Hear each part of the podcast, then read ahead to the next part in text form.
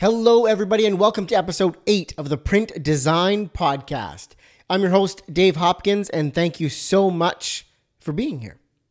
I'm so excited to share this one with you because I've always had this like passion and love for brand books. Books that are beautifully designed and tell a brand story. They become just these like collector's items that I love to hoard. So I'm super excited to dive into this episode where me and this guest dive deep and completely dissect a Budweiser brand book that he was a part of. But before I introduce today's guest, I first wanted to say that I'm running that contest still to win a full set of Mohawk Maker quarterlies. That's issue 1 to 16. Like the first 5 issues are complete collector's items. They're so hard to find now. And I've got a full set that I'm going to randomly give away to somebody. Here's what you got to do to enter. First one is follow us on Instagram, print design underscore academy. The second is leave a rating and a review for the Print Design Podcast on Apple Podcasts or Spotify. You've got another like three weeks or so to do that. So today's guest is Nick Pilon. He's an associate creative director at Mosaic out of Toronto, Ontario. T.O. That's in Canada for uh, for you folks that just aren't sure. Canada, eh? During this episode, we talk about an amazing magazine rebrand that happened just recently. It was the Easy Riders magazine, where it used to be like half naked girls and Harley Davidsons, and it completely changed and rebranded, still as Easy Riders, but a brand new look. And it became more of the sort of GQ for motorcycles, I guess is the best way to describe it. Go over to our Instagram. We've got pictures of it up there so you can have a look. A beautiful rebrand. And then we do a deep dive into this Budweiser brand book. And first, let me say, it was done on an incredible timeline, like incredibly tight timeline for a book of this size and this magnitude. And Nick tells us all about that, as well as the budget, color decisions, and all that kind of stuff. So I really want to get to it, and I'm sure you do too. So I'm going to stop talking and hit the music.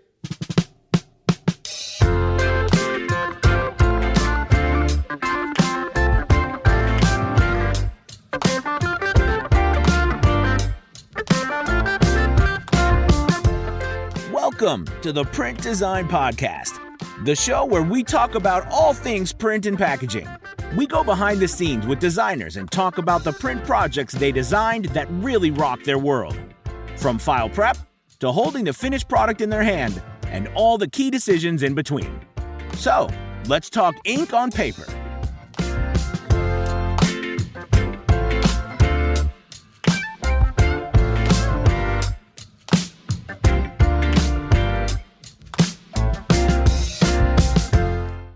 Nick, welcome to the Print Design Podcast. How are you? I'm good, thank you. Thanks for having me. Oh man, I'm stoked to have you. We're both, uh, you know, this is like the lockdown podcast. It always starts like with some sort of lockdown conversation or quarantine conversation. Yeah, just the way it is right now. That's just the way it is right Sign now. Sign of the it. times. Um, so let's get started with like an introduction. Like, introduce yourself to this audience. Who are you? What do you got cooking? Sure. Um, well, I'm Nick. Um, I kind of grew up in the suburbs of Toronto. Grew up in Mississauga, and uh, yeah, I was kind of a bit of a weirdo as a kid. Uh, Yes. got yeah.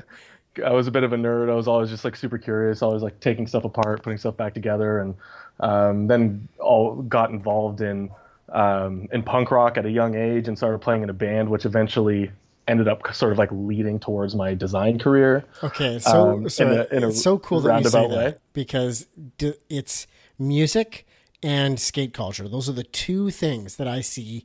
I want to say ninety percent of the time that plug people into design and creative. Yeah, for sure. I think like there's so many weird little misfits that are like these creative people that kind of get involved in these subcultures that just allow you to kind of just like open up Yeah, um, and kind of be validated in your kind of creative endeavors Yeah. um, in in a weird kind of like subculture. Um, and then I think design is like a perfect sort of avenue to kind of like focus that creativity in a way that allows you to make a living for yourself. You know? That's true. It's, you know, it starts out with you know uh, designing a T-shirt for a friend's band or a sticker or something like That's that. ex- that's exactly it. and you go, wait a sec. I could maybe make some money on this. Yeah, yeah, and and so that's exactly how I got my start. I, I um, I was playing in a band, and you know, like we were a bunch of broke teenagers, and so like we couldn't hire anybody to do like cool stuff for us. So I was just like, okay, let's give this a shot. Yeah. And so we started just doing doing it for ourselves, and I just kind of took the reins there and started doing it for our band, and other bands asked me to do it for them, and then other bands asked asked me to do it for them, and then um, I was doing some work for some local labels, and then I graduated high school without taking any art, without taking any music in high school. Um, and then I was like, okay, now, now what do I do with my life? I spent the last, you know, like four years playing in a band, you know, that goes nowhere because we're just a bunch of teenagers. Yeah, yeah. Yeah, and so like, what do I do? And so I was like, you know what? I'm already doing a bunch of graphic design stuff, and I enjoy it. So maybe I'll I'll do that. And so I actually went after I graduated high school. I went back and did a victory lap for a semester and took uh, grade 10, grade 11 art to get my prerequisites to get into uh, design school. Nice. And yeah, and so I, I I spent a semester doing that, and then a semester working, um, and then I went to uh, George Brown College in Toronto, um, uh, at their School of Design, and then from there I graduated, and then I was just working for myself a little bit again, just doing a bunch of stuff for bands and like local labels, and then I worked for um, a few sort of just like local design shops. Um, in Mississauga, and then uh, landed the job at Mosaic, and I've been there for the last eight years. And I started at Mosaic as an intermediate designer, and now I'm uh, now I'm ACD there, which has been a really fun journey and growth professionally, but also um, in kind of growing our team and growing the agency and its um, and its capabilities. And um, yeah, it's been, it's been a pretty wild ride. That's great.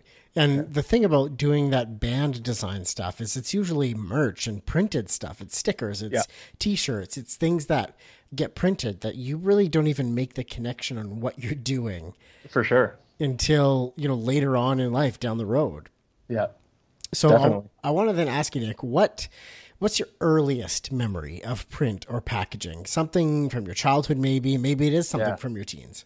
Yeah, I think uh, definitely it would have because I was such so heavily involved in music. It was definitely records, like record covers and and band merch. But one of the most iconic ones for me would be um, there's this band called Minor Threat, and they're from Washington D.C. and they're a hardcore band from from Washington D.C. and they um, they had a record that was called Out of Step, and they were they were a band in the '80s. Like when I started listening to them, they had already like they didn't exist anymore or anything like that. but um, on on the record cover is this kind of like nice like watercolor painting of a flock of white sheep going in one direction, and then there's a little black sheep drawn with a with a crayon jumping in the other direction and it just says out of step on the on the record cover. And that had as like a young misfit kid that had like such a profound impact on me. And Yeah. like and i think just the with with records you know like i just have these these memories of just like sitting in my room getting a new album whether it was a cd or whatever and just like sitting and like flipping through the liner notes and flipping through the lyric booklets and just like listening to albums from like top to bottom Yeah. and uh, i would say that's definitely my first interaction with like printed pieces and then that being sort of like this whole like supporting thing to enjoying you know an album Yeah, I love that album covers and like the, the little jewel case booklet or whatever that Yeah. came with it, and the rock bands, the punk bands, the hardcore, like the metal stuff. They didn't even care what was on it.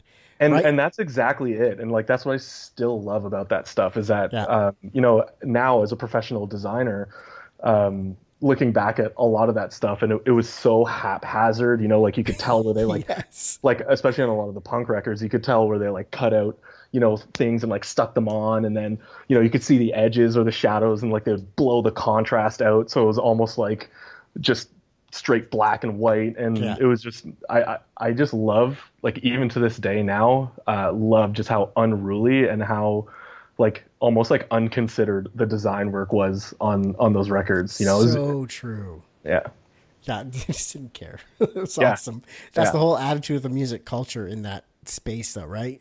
That's yeah good stuff. for sure it's just like we're us and we don't care what anybody thinks and it's just I, it's still it's still awesome to me That's so good. So, so that's something from back in the day. Now, what about recently? Have you had any recent interactions with print or packaging that you really enjoyed or surprised you?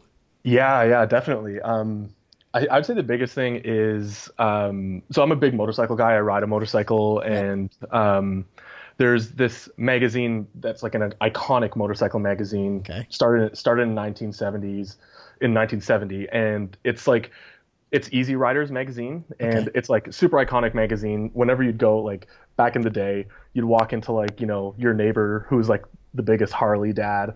You'd walk into his garage, and there'd be like all the covers just like pasted up on the on the uh, on it, in his garage in his shop. Yeah. And um, back then, the magazine was, um, you know, typical motorcycle with like bikini babe on the motorcycle. Classic. That's what the cover was. Yeah, and and recently, um, they completely rebranded for a modern audience, and it was it was just like your typical like wide distribution magazine back then. Now it's they they just like they shut it down and completely rebranded for a modern audience, and it's almost like. Uh, if they made a GQ for like gnarly motorcycle dudes. Um, Really? yeah, yeah. I actually have I have it here. So like Oh wow! It's like Yeah. a complete departure. complete departure, and it's like it's oversized. It's all printed on super matte, um, heavyweight stock, Yeah. and it's um, pretty amazing from a design perspective. Like it's super modern and super progressive, and um, but they still manage to kind of keep the authenticity and the romance of riding a bike and building crazy motorcycles. Man, well Uh, done. Yeah, and it's and like I was looking at I was looking at the credits in the magazine and it's and what's pretty incredible is that like back then it was pretty it was a pretty you know like male driven magazine. And most of the, most of the credits on here are women. And it's pretty amazing because like they've really revamped not just from an aesthetic perspective but from a content perspective. And um they highlight like women builders and women uh, within the culture, artisans, like everything, and it's actually quite an amazing turnaround, and really reflects um, what motorcycle culture is in an urban environment today, which is pretty awesome. is an incredible example of you know refreshing and um, I guess almost rebranding, you could say. Yeah. Um, you know, for the times and for the more, just more accurate audience and more, more representation, essentially. definitely, definitely. Well done, man. I'm glad you shared that. I had no idea that they. I, knew, I when you said Easy Riders, I pictured it, magazine like bikini clad girl bike. Totally. I had no idea they had rebranded like that. That's awesome. Yeah, you should check out like on Google, just Google uh, Google image search uh, Easy Riders magazine, take a look, and then go to easyriders.com and go check out what they've done now. It's like it doesn't even look like it's the same magazine. It's pretty wild. Complete difference. That's awesome. Yeah. So, what do you think makes print and packaging so special to designers? Because even if a designer isn't creating printer packaging, they all have their little stash. Yeah, right? Their little absolutely. packaging and print stash. Yeah, I think living in such a digital age where like all the media that we consume is through our screens, whether it's our computer or our phones, everything. Um, I think to have something tactile in your hands is worth a lot now. And n- like I think when you're holding something, there's there's more to be considered and there's more to experience than when you're just look at watching a video on a screen um, or seeing design, you know, on a website or whatever. Um, when you're holding something in your hands, you know, you can you feel the material, you feel the contrast and finishes, um, you know, and even when we were kids, I know when I was a kid, I always used to rip rip pages out of like alternative press magazine and you know put them in a frame on my wall.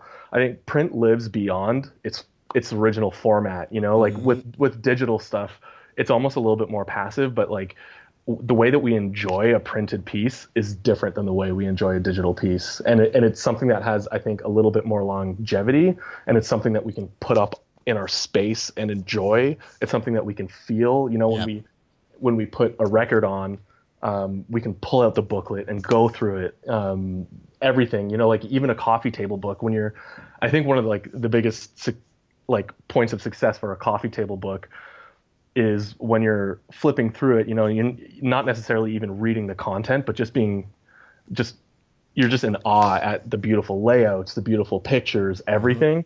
And so it just becomes a little bit more of like an immersive involved experience than just sitting and like viewing something on our screen.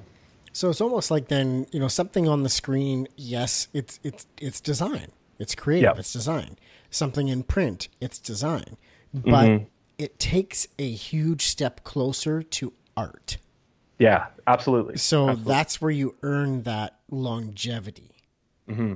from it, or you get a lot closer because art is around for hundreds of years. Yeah, Right? So longer than that, even. yeah. I love it. So, Nick, where do you get your inspiration? So, say you're working on a print project, a packaging project. Do you have a stash of yourself? Do you just go for a walk in nature and get all of these brilliant ideas of yours coming to you? Like, where Yeah. do you go for inspiration, planning, sketching, that sort of thing? Yeah, I think uh, there's there's a couple different things. I think a the, the normal channels that we all go through as designers, like you know the the blogs like Design Inspiration or like Behance or Dribbble or you know all those places. I think just to get that kind of like direct design kind of like inspiration. Um, but then I think there's a whole bunch of other stuff too. Is like I think I think being honest with ourselves about what kind of fills us up creatively uh, is is always like a good path to follow because I think you know we can we can always get kind of like pigeonholed within those defined areas of design but I think there's so many different ways to experience creativity and so like for me like I said like motorcycle culture is such a big thing and so and within motorcycle culture there's like customization of bikes and the artwork on tanks and like stuff like that is like really cool. And obviously that's very niche, but I think the way that we fill up our tanks is, you know, I think just being honest with ourselves about what inspires us creatively and kind of like trusting our intuition a little bit when applying that to a brief.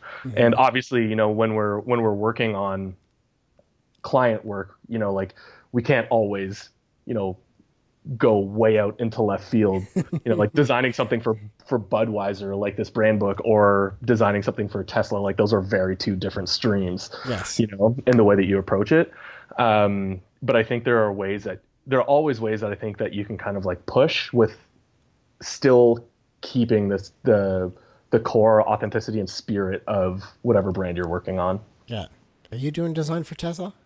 We're not, no. Oh, no. I was going to say, if you are, put in a word. I have a Model X, but if they printed a brochure for it, I want it. Yeah. I want it. I already bought it, but I'm, I want it. Okay. Definitely be an amazing brand to work on. That's sure. Definitely would. Um, all right. I want to take you a little bit back in time here, Nick, and I want to hear about the very first print project you were ever a part of. Yeah, okay. Um, so this is kind of before my professional career. This was when I was in high school and we were working on the band stuff. Yeah. And uh, and this was before I started, you know, like working with like Photoshop or anything sort of like digital in that realm. Yep. Um, I remember when we were doing our first demo. I, I, I tried to find I tried to find it. I can't find it. I dug through some boxes, but I tried to find it. Um, but and it's so bad. But I remember drawing out our like band logo and a bunch of like artwork, and then I cut that out and I put it on like an eight and a half by eleven sheet of paper, and I folded it up and figured out where everything would be for when we like slip it in the in the uh, in the jewel case. And um, and so like I went into like Microsoft Word and like typed up all like of our lyrics and like printed them out, cut them out, and laid them out on this piece of paper. And then I went and uh, I went to like the local print shop and just used their like self-serve color copier. Yes. And I just and I just started like copying things and just kept on turning up the contrast and turning up the contrast to get it as like punk as I could as a kid. And then I remember taking that and I and I um I poured like ink and I poured like coffee all over it and got it all like distressed and then uh so bad like so bad and then i and then i went back and i and i just made a whole bunch of color copies and then folded them all up put them in our jewel cases and that's what we sold at our shows That's awesome. yeah I really hope you can find one or i find know a i really picture or uh, something. try to Yeah, that'd be so cool. You got to share that with me. I love the distressed look. Do you remember? Oh, yeah. I don't know if you did this, but I used to take like what this happened mostly when I was in like writing reports or something for history for school. I would do it, and then I would actually like burn the edges of the paper to make it look Oh, yeah. old. oh yeah that's like yeah like the first thing you do when you start doing that stuff. That's a classic. Look at how old this looks. yeah, does this make it look old, it's awesome. like a treasure map? yeah, exactly. Um, all right, Nick, I want to hear about a print project that you've been a part of now that did not turn out as you had hoped. Something that went off the rails, went sideways, just didn't go well. Um, Yeah. You got one of those? Can you share one of those with us? Yeah, um, this is like a really small, sort of insignificant one, but um, the consequences were pretty uh, were pretty big. this was early on in my career. I was working for like a small local shop uh, in the suburbs, and um, we were making these like mass mailer flyers for uh, a local gym, Okay. and and uh, there was two locations. One had a 905 area code. One had a 416 area code. And we made these two. Um, they're like postcard size, Yeah. and we're printing. We're printing a quarter million of these things, 250,000 of these things, and each. Yeah. And um, and uh, and so I ended up putting the wrong area code on the wrong numbers on each of the postcards, and and it went through. You know, it went through my art director. It went through the client. It went through everybody, but nobody picked it up until after everything was printed. Oh no.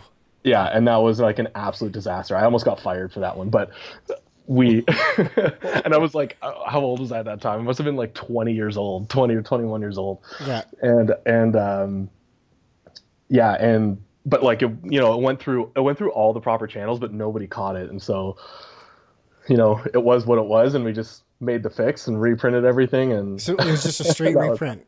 straight reprint. Yeah. Oh, jeez. What did Yeah. that What did that cost? You know the numbers? Oh man, I don't even know. All I know is that it made uh, it made my boss really mad. That's for sure.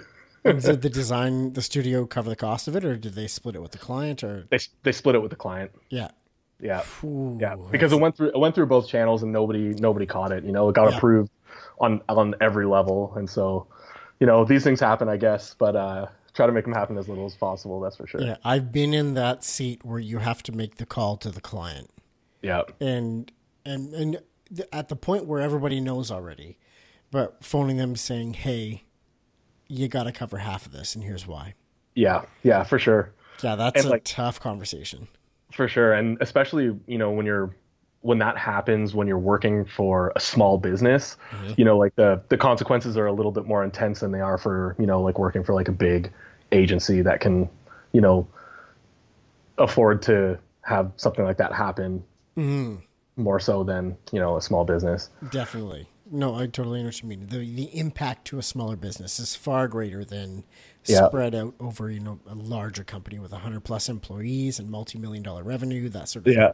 Yeah, and that was such a small, insignificant project, but I just remember the dread when uh, when I found out. Oh jeez. Did that give you like so from that point, like for a few projects after that, did you have, were you like really gun shy on pulling the trigger on oh yeah, yeah. Like you know, you know, like they say, the devil's in the details, right? And so that, that's something you kind of learn as you continue on in your career in in kind of every way. But mm-hmm. those little details, you know, those are the things that'll kind of bite you if you don't pay attention. Awesome.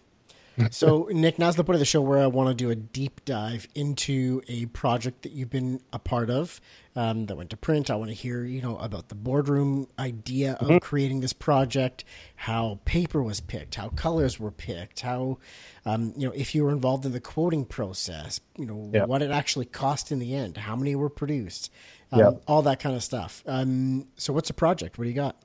So it's the Budweiser brand book, um, and this brand book is kind of like a bit of like a you know inaccurate way to describe it because it's more of a coffee table book. Yeah. It's not your traditional brand book in the sense that it's all about like rules on how to you know use the brand. It's it's actually um, written as a narrative um, from start to finish about the history of Budweiser. Um, it's from its origins to its supply chain to the entire like sort of culture that the brand has developed around itself, surviving prohibition, and where it's going in the future.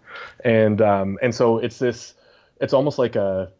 It's like the Budweiser Bible, basically, and um, it was a really exciting project to work on because um, we we we worked directly with Bud the Budweiser historians in the U.S. So they have like in-house historians. That's sort of like That's crazy. it's it's pretty wild, yeah. And this was like definitely a um, an education in learning how uh, how much of a part of American culture Budweiser is as a brand, and why they've sort of remained as one of those iconic brands. Um, and one of the big things is that you know they were they were successful pretty quickly off the bat when they started in America, and then um, one of their big differentiate, differentiators though is that they they survived prohibition. Prohibition annihilated everybody that was making al- any sort of alcoholic beverage, but they adapted during that time and ended up surviving prohibition and going back to beer afterwards.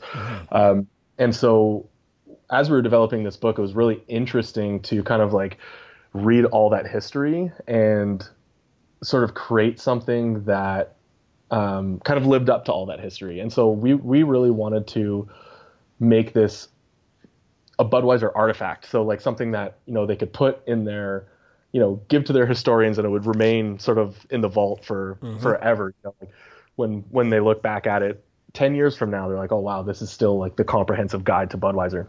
And and so we really wanted to create something that sort of presented the brand in a new way in a sort of more contemporary way, but also really kept the spirit of the brand. And so Budweiser's big, Budweiser's bold, um, but it's also like the beer for everyone. So it's really inclusive. It's like the beer that you like, you know, like just invite everybody to the table for. And and so we really wanted to communicate that vibe throughout the book, but then also sort of elevate it to the point of, um, you know, sort of higher design, I guess. And and that was a really fun process. Um, and the timeline, we did all this in five weeks. What? From yeah, from brief to delivery was five weeks. delivery five- of files or delivery of finished books? Finished books. yeah, the six, six, six weeks was finished books. Nick, I weeks. can't even comprehend that. Yeah, and so we were right, like it was being written and designed almost at the same time, which was wild. It was a lot of late nights, and but we built a really good crew at work that it was. It's one of those projects that sort of, especially working at a non-traditional agency, mm-hmm. it's one of those like super traditional design-led projects that comes across the table, you know, like only a few times in your career A hundred percent.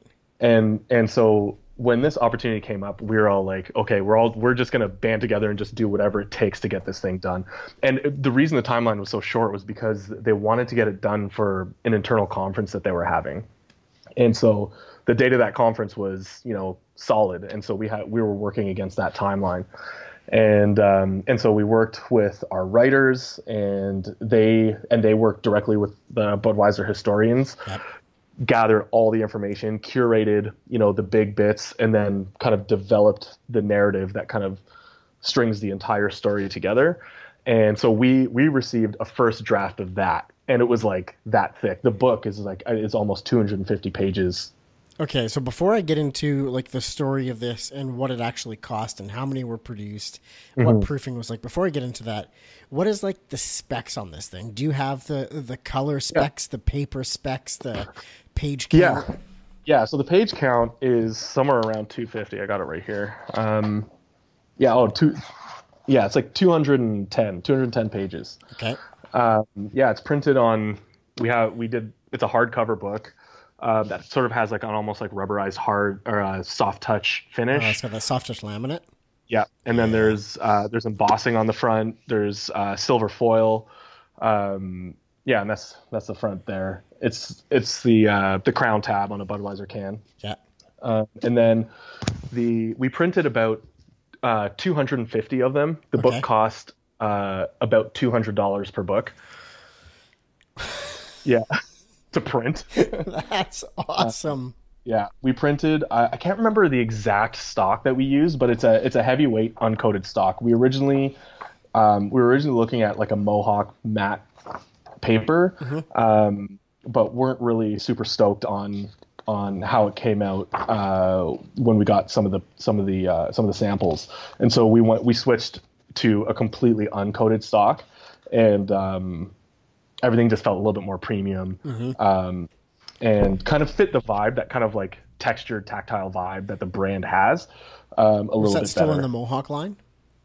Uh, you know what? I can't remember. I don't think it Okay. was. I don't think they had an uncoated. Uh, the printer that we use, I don't think they had an uncoated uncoated stock Mm-hmm. from Mohawk. But um, but yeah, that's that's kind of the specs of And that. so that's like full color throughout, but I'm assuming that Budweiser's got their brand Pantone colors, and Yep. those were like touched throughout.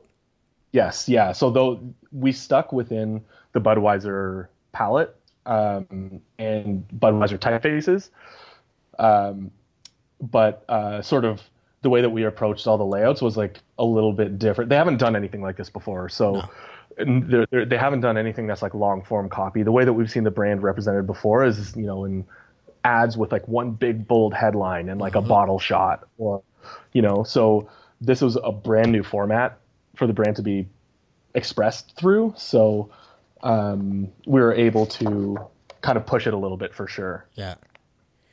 That is intense. That's such a nice piece. thank you yeah it was it was like definitely a pleasure to work on I can imagine. Okay, so you're you're connecting with Budweiser. You guys are making some creative decisions, some paper decisions, some finishing decisions. yeah Um, how did you select a vendor? Did you get a bunch of different quotes, or do you got a key vendor that you go with, or Yeah, we have a key vendor um, that kind of brokered uh, the printing of all this. So, um, uh, uh, yeah, one of the printers that we own, they're called 4XM, okay, um, that Mosaic owns. We went through them, and they um, they took care of kind of getting everything everything produced for us. got it. Yeah. That's right. Okay, so give me the proofing on this thing because having Mm-hmm. it, let alone designed in a span of six weeks, how do you proof? Were you like sleeping over at the printers for press checks? Like, They came to the office because we were there. We were there like day and night. Yeah, we were day and night. And so they they would uh, they would come to the office. They'd sit with us while we went through it all. And then they would uh, they would go back to the office like fix whatever needed to be fixed or we'd provide them with new files if we needed to provide them with new files. Um, but everything was like because of the tight timeline like the kind of like communication chain between all the parties involved was like really really tight. So we all just just kept on getting into the same sp- into the same space got it. And did you actually spend some time at press with press sheets coming out the other side? No, no, we didn't. We didn't really have time because, um, by the time all that stuff was getting, it was all getting printed like overnight. Like I remember crazy. we we finished the book. I remember the day the the printer is literally on the way. The files were so big, it, it was faster for him to come and pick up the files on a hard drive than it was to send. Definitely. And we were like right up against the wire, and um, and so they they were driving down to pick up this hard drive, and we just got a uh, off a call with one of our creative directors at our um, Chicago office, who kind of uh, wanted some adjustments on like the last few pages, and uh, and we're like, oh no, he's on his way. These are going to take a while because we got like we got to kind of like rethink how we're representing the info on this page, and so we were just kind of racing trying to get that done. And by the time by the time uh, we got that done, and then like put it through our production team again for them to just make sure it was all dialed in for Yeah. for print. Um, it was literally like saved onto the hard drive right as they were like walking through the door. Jeez, that's so wild, man. it was a wild one. Okay, so tell me about the moment when you first unwrapped a finished book. Oh, it was amazing. It was amazing. Um, yeah, we had like we had the entire team. The box gets delivered. We pull it out, and Okay, just uh, just before you get there, that's a terrifying moment. yeah, Like it's Yeah. the excitement level is really high. Yeah. But you are also scared out of your mind. Oh yeah, because I don't think we had seen because the covers the cover had so many treatments on it Yeah. um, that we never and the timeline was so short that we never really got to see a, a sample before we got the books. Yeah. um, and and so like because there's embossing, there's a varnish, there's um, there's the foil, uh, there's all this stuff. So we never really got to see a sample, and so we were just like fingers crossed that this turned out. Like we had an idea about how we wanted the embossing to turn out and the varnishes and all that stuff, but we were just we definitely just had like our fingers crossed. And when it came through the door, um, and it had all worked out, and it kind of looked better than we thought it could look. Yeah. Uh, we were all just like super stoked and super relieved. Yeah. That's awesome. Man, what a moment. It's so exciting. There's nothing like that in in digital land. There's no Yeah. experience like that. Yeah, yeah, and it was just like it was so cool to like again, like as we've talked about, like the tactile nature of of print. It was so cool to get it in the hand and you know like feel the cover and like open it up and like feel the liner and just like kind of flip through the pages because you know you, you know how it is you know like when you see something on screen and then you you get that printed piece like there's a whole there's a whole different vibe about it when you get that printed piece and it's all cut and it's all perfect and uh, and it's on the the st- like the a really nice stock. Uh, there's just something about it that you, you can smell. You can still smell the ink. You can smell the glue that like binds the book together. It's just like a really really cool experience for sure. That's awesome. What was um what was the client feedback? Did you see books before the client?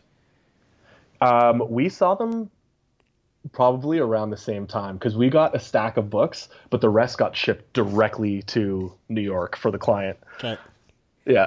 And so was there like a phone call like everybody's waiting for a call from the client or they were over the moon. They were over the moon. Yeah, Amazing. we yeah, which was really incredible. And what was really cool about this project too, working with the client was because it was a passion project for the client. Yeah. They just put they put so much trust in us um, in ways that you know I haven't experienced from a client before. You know, um, when we because how how the process started from a creative from, on the creative side was we put together a bunch of mood boards on how on the editorial style that we wanted to use. And and so and there's we, we really wanted to take the information that we had which was a lot and pace it in a way that remained engaging. So not overloading every single page with content. Yep. and there was a lot of content. So you we don't want really it to be an encyclopedia. Exactly. And and so we really wanted to make sure that there were pages that were just like pretty to look at and that broke up the narrative. Um, to sort of pace the story a little bit. And and so we had a few different content types. So we had, you know, spreads that had a ton of copy on them. We had spreads that had, you know, like more like big bold statement that were more just like really nice kind of feature design spreads. Um, and then we had uh, other spreads that were more. There's a lot of because it's talking a lot about history. There's a lot of timelines um, and talking about different stages in their history. And so we, we what we did was we put together th- three mood boards that kind of covered those three main types of content that we were going to be using, and kind of showed them how we were going to approach from an ed- editorial perspective how we were going to approach those various types of information. And um, and they were really excited and they gave us sort of free reign. They're like they kept on saying we trust you we trust you we trust you um, and they were just really happy with what they saw over and over and over again We trust you, we trust you. Could you send that an email, please? yeah right and like like how often do you get that especially you know when you're working with big established brands like how Yeah. often do you get that um that level of uh collaboration and trust in the relationship you know it's Yeah. it was it was a really special project from top to bottom from the interaction with the client to um the whole creative process Yeah. working through it to getting it in the hand it was it was really cool You know what it reminds me of? The way you were describing it with the sort of timelines, but also big, bold, like marketing and advertising and um, historical photography and bottles and like different things like that. It reminds me a lot of the Guinness factory in Dublin. I was there basically this time last year with my family. and when you go through there, like the actual Guinness factory, it's it's basically it's kind of like a museum. There's a bunch of experience stuff, but it's like a museum where you are introduced to the brand, you're introduced to a timeline, uh, like a historical timeline of the brand, and from each of those eras, there's commercials, there's prominent ad campaigns, there's all of these things for Guinness throughout that timeline. So it reminds me a lot of that the way you're describing it.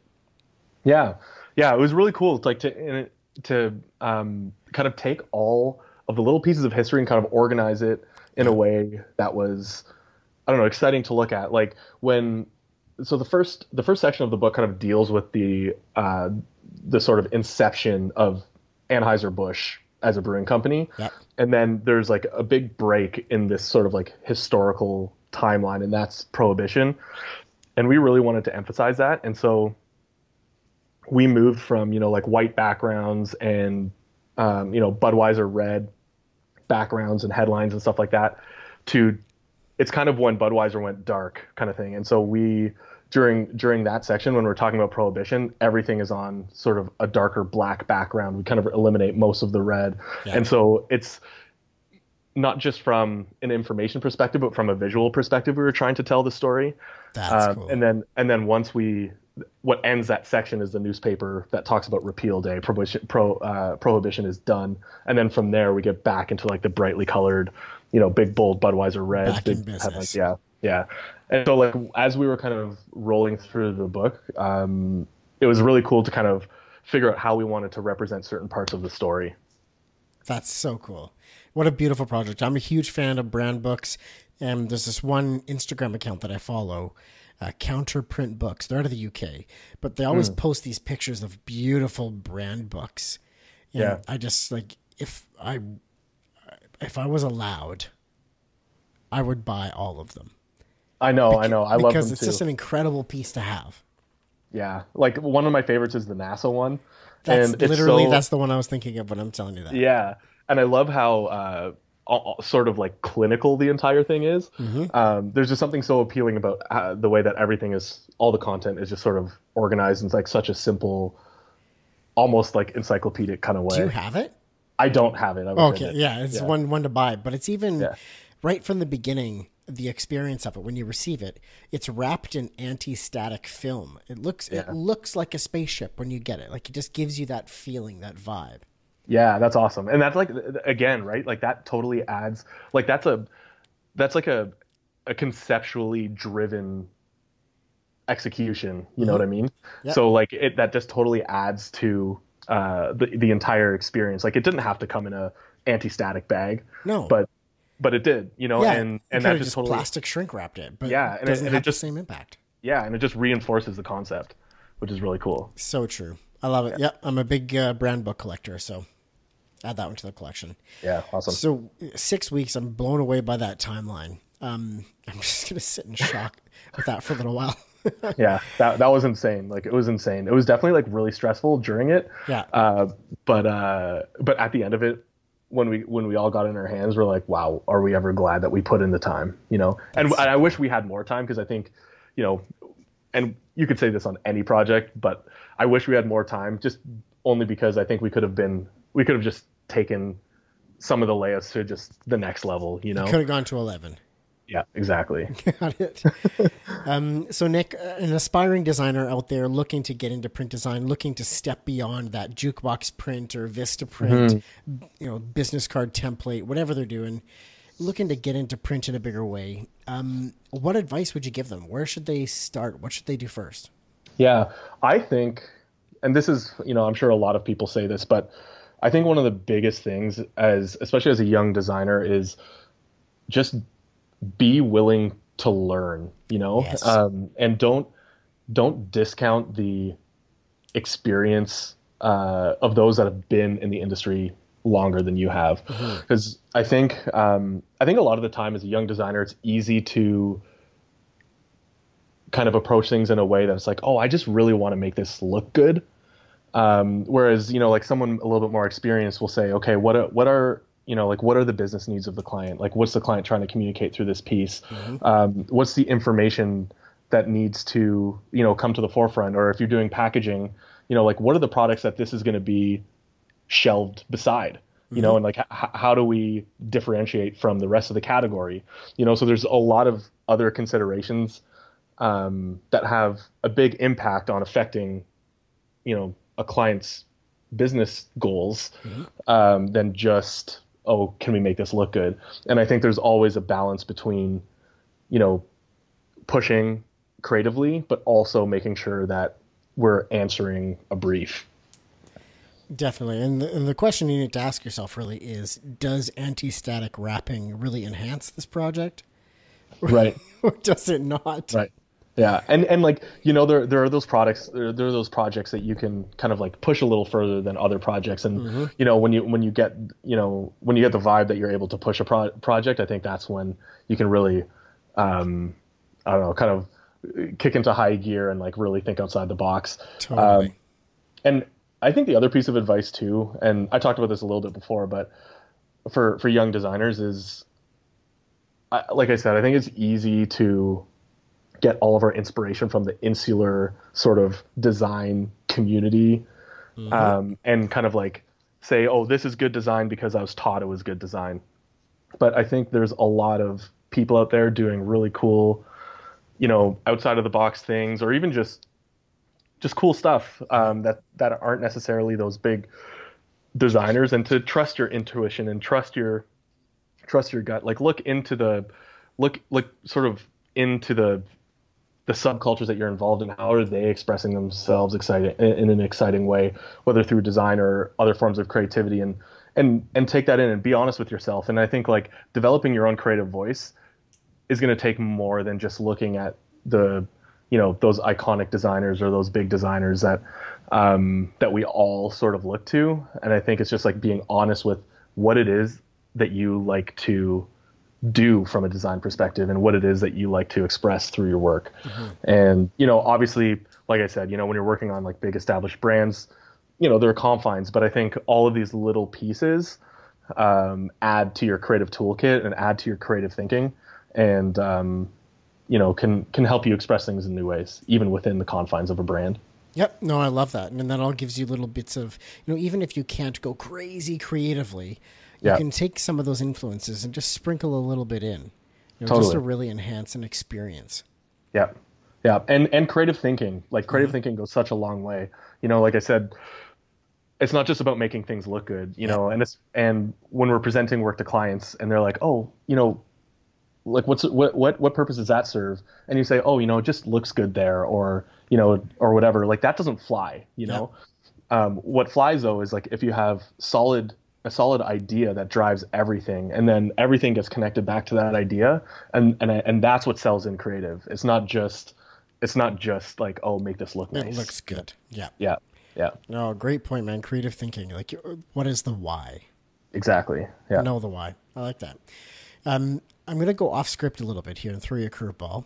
Sure. Um, if somebody's looking to get into print design, what do you think is you know one or two tools that they should have in their tool belt before they start getting into that, start venturing into that?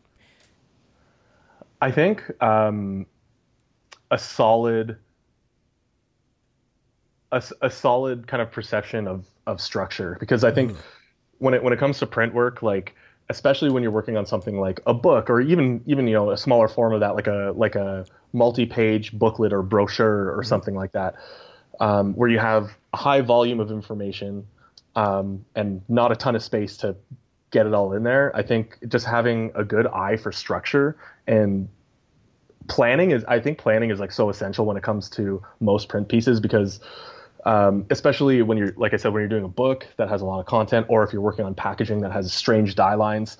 Um, I think planning is um, invaluable. Like, get yourself a grid structure going if you're working on a multi-page thing, um, and stick to that grid. That will help. You know, that will help the readers know where to find particular information. It'll make it easier for them to kind of like flip through the pages, mm-hmm. um, and it'll help you keep nice, clean design um, and like on on longer form editorial stuff like this book, we literally storyboarded out the entire book, like the entire thing before we even touched design.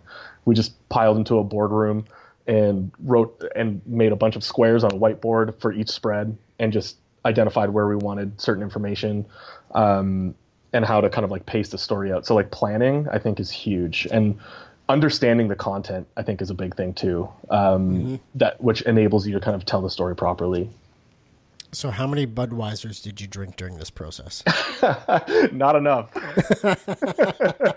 i love it yeah, drank a few after though that's for sure definitely all right nick i want to wrap this up here with the ask the audience question this is something that when the episode goes up we're going to post this to instagram and sure. audience is going to head there answer this question hopefully you'll check it out, respond back, whatever, whatever works for you. Yeah. Um, what is your ask the audience question? I would say, um, so I think, you know, as as designers and creatives, I think it's really easy to output, output, output, output, you know, and especially, you know, we're always under tight deadline after tight deadline after tight deadline. Mm-hmm. Um, and so we're, we're putting out all this creative energy, but like, how do we sort of stay creatively energized? Mm-hmm. Um, so I think that would be my question is like, I think everybody sort of has a different answer to that. Um, and a different sort of strategy to stay creatively energized. Mm-hmm. But yeah, I think that would be my question because I think it can be a challenge no matter what level you're at. It can become a challenge, you know, like especially when you're just getting barraged with tight deadline after tight deadline and outputting. I think, yeah, it's kind of difficult to like look up and yeah. take breath and kind of like intake versus output. Yeah. Man, when you're on that like deadline treadmill, like even going on holidays is anxiety riddled, right?